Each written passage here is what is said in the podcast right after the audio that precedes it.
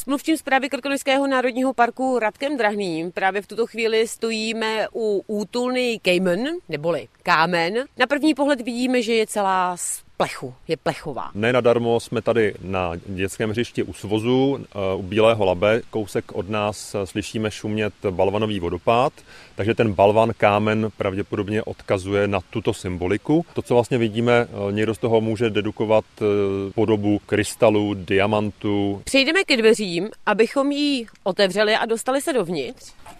Uvěna je tady krásná, a vnitřek je pochopitelně tedy dřevěný. Vidíme tady dřevěné lavice, také malá okna, ze kterých je krásný výhled eh, ven. Útulny jsou přístupné turistům celoročně. Žádná z útulen není zavírací, zavíratelná, jsou otevřené prakticky non-stop. Opravdu slouží k tomu, když turista potřebuje v nouzi přečkat eh, špatné počasí jak vypadala doprava konkrétně této plechové útulny sem na místo? Většina z těch útulen eh, byla převezena v rozmontovaném stavu a s pomocí nějaké techniky eh, usazena. To je případ i tady toho kámene. Vedle nové útulny tady stále stojí ta stará, klasická, áčková. Nahlížíme dovnitř. Tady také vidíme dřevěný stůl, dřevěné lavice. Prkenou podlahu a jednoduchou střechu. Objeví se v Krkonoších ještě další moderní útulny? Zpráva Krkonožského národního parku jako příspěvková organizace státu při vlastních investicích využívá špičkové architekty.